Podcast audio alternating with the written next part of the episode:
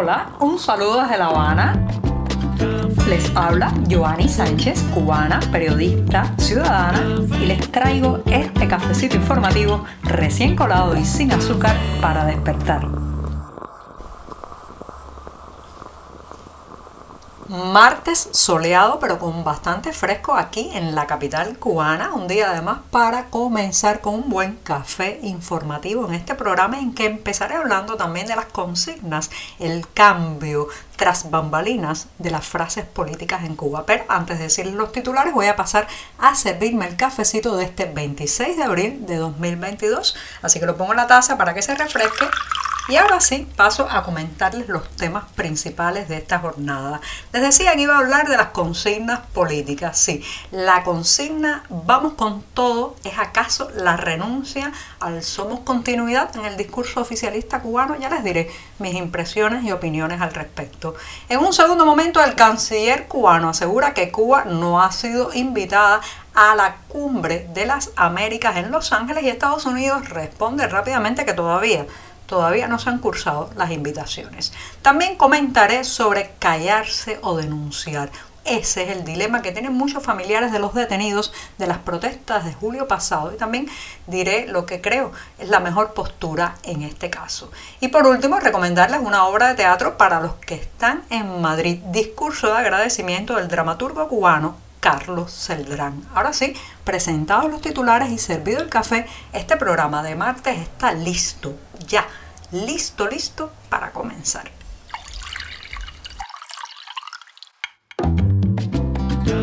Si eres de los que te gusta estar bien informado, síguenos en 14ymedio.com. También estamos en Facebook, Twitter, Instagram y en tu WhatsApp con este cafecito informativo.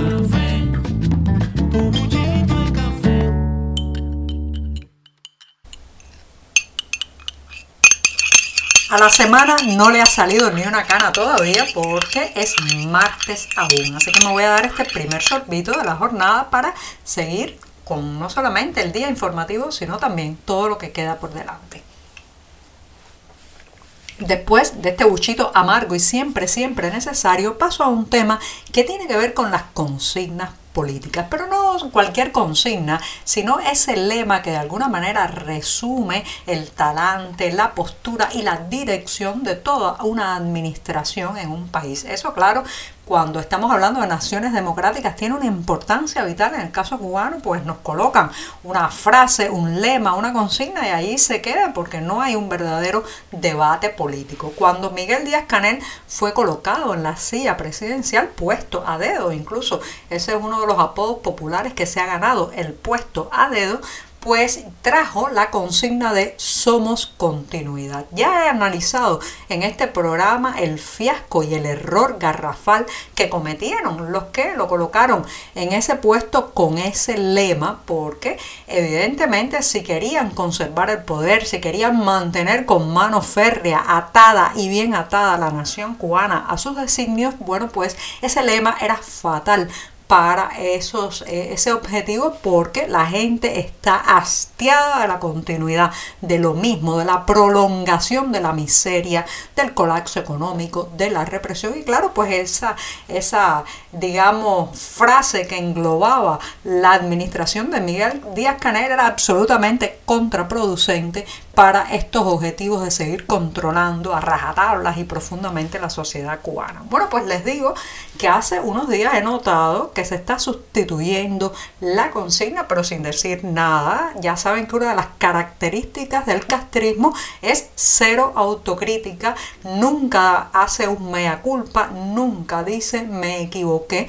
Los que se equivocan siempre son los otros según ese pensamiento del castrismo. Y lo cierto es que se equivocan muchas veces muchas veces y ahora están tratando de imponer o de sustituir la casposa eh, consigna de somos continuidad por otra de vamos con todo. Fíjense qué falta de imaginación, qué falta de creatividad con esta nueva consigna que está bien, no dice que van a prolongar lo que ya existe, pero vamos con todo. ¿Con qué todo? ¿Qué significa todo en este caso? todo que es el control, la vigilancia, el descanso descalabro, la ineficiencia, eh, la, eh, la falta de capacidad productiva, eso es el todo que tienen para dar. Bueno, si es eso, entonces no tienen nada, es totalmente contraria a la consigna a lo que quieren expresar. Además, esa consigna, a mí no sé si a ustedes le pasa lo mismo, pero me deja un sabor de chabacanería, vulgaridad, imposición y matonismo. Eso es lo que me deja. Es como que te aplasto con todo lo que tengo, te paso por encima, me impongo por la fuerza, por los golpes y por las armas. Así que ya saben, el castrismo, si en algo es malo, es en seleccionar la frase que debe conectar con la población y ahora 2 a 0 no han logrado ni con Somos Continuidad ni con Vamos con Todo conectar otra vez con la población cubana. Estamos contigo de lunes a viernes a media mañana cuando el café se disfruta mejor. Comparte conmigo, con tus amigos e infórmate con este cafecito informativo.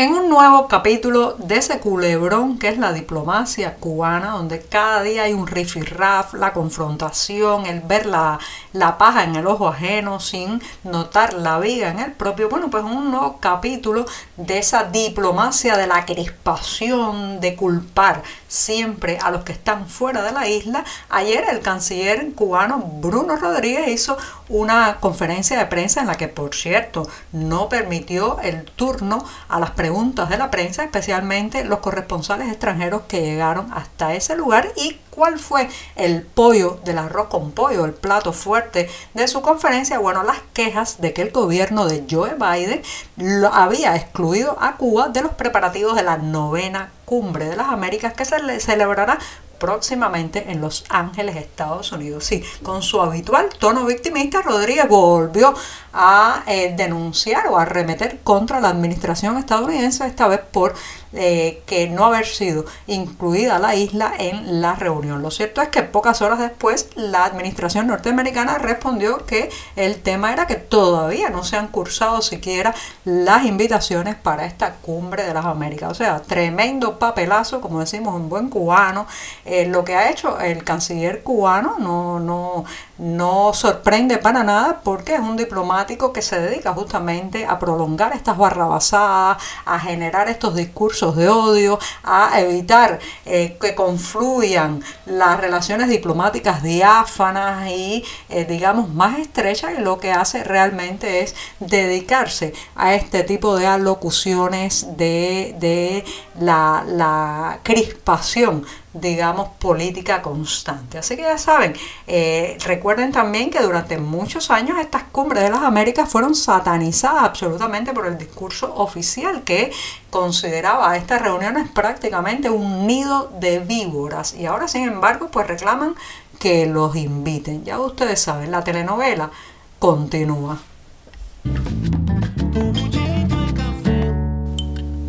Ayer, ayer les comentaba en este programa que estaba haciendo una serie periodística bajo el nombre o la etiqueta de Madres del 11J. No solamente estoy entrevistando a las madres de aquellos muchachos que se lanzaron a las calles del país reclamando libertad y protestando por la actual situación, sino que también pues estoy recopilando testimonios de todo tipo de parientes, hermanos, padres, hijos también de los detenidos de aquellas jornadas. Pero eh, varias veces me he encontrado con familias que tienen reticencias para hablar, para exponer el caso, para denunciar. En primer lugar, hay que respetar la posición de cada uno de estos parientes en relación a cómo se maneja el caso de su familiar detenido, procesado y muchas veces sentenciados a penas eh, de cárcel muy, muy elevadas. Eh, pero lo cierto es que mi humilde opinión, denunciar, reclamar y exponer todo lo que se pueda esta situación es el camino eh, que veo más probable para generar una presión ante el régimen cubano por la escarcelación y liberación inmediata de estas personas arrestadas y procesadas por protestar pacíficamente, la mayoría de ellos en las calles cubanas. Callarse, señoras y señores, no sirve. Hay que denunciar alto y claro porque este es un tipo de sistema que, bueno, pues utiliza el silencio, eh, utiliza la mordaza y la complicidad para expandir más y más su represión. No crea, no crea que por no hablar del el hijo que está en el Combinado del Este, la mayor prisión de Cuba, o en la cárcel, jóvenes de Occidente, donde han recluido a muchos de los menores de 20 años que participaron en las protestas, no crea que por no hablar de eso su, su familiar, su pariente va a estar más protegido, va a estar más cerca de ser escarcelado todo lo contrario. En una dictadura el silencio se convierte en un arma de doble filo para el que lo lleva, para el que lo asume. En realidad hay que denunciar, hay que eh, gritar todo lo que se pueda esta situación porque la mordaza, la mordaza es hacerle el trabajo fácil al autoritarismo. Y este programa de martes lo voy a despedir con buen teatro. Si se trata de la nueva y más reciente obra del dramaturgo cubano Carlos Celdrán, que por estos días se está poniendo en Madrid, España, en el Teatro Lara. Los detalles de horario y días en que pueden disfrutar de esta obra que lleva el título de Discurso de Agradecimiento, los pueden encontrar en la cartelera del diario 14 y medio. Pero les adelanto que se trata de la historia de un reconocido escritor que gana un importante premio literario. Así que la polémica se desata en las redes a favor y en contra durante justamente del confinamiento por la pandemia. Y ahora sí, me despido hasta mañana miércoles, el día atravesadísimo de la semana. Muchas gracias. Por hoy es todo. Te espero mañana a la misma hora. Síguenos en 14medio.com. También estamos en Facebook, Twitter, Instagram y en tu WhatsApp. No olvides, claro está, compartir nuestro cafecito informativo con tus amigos.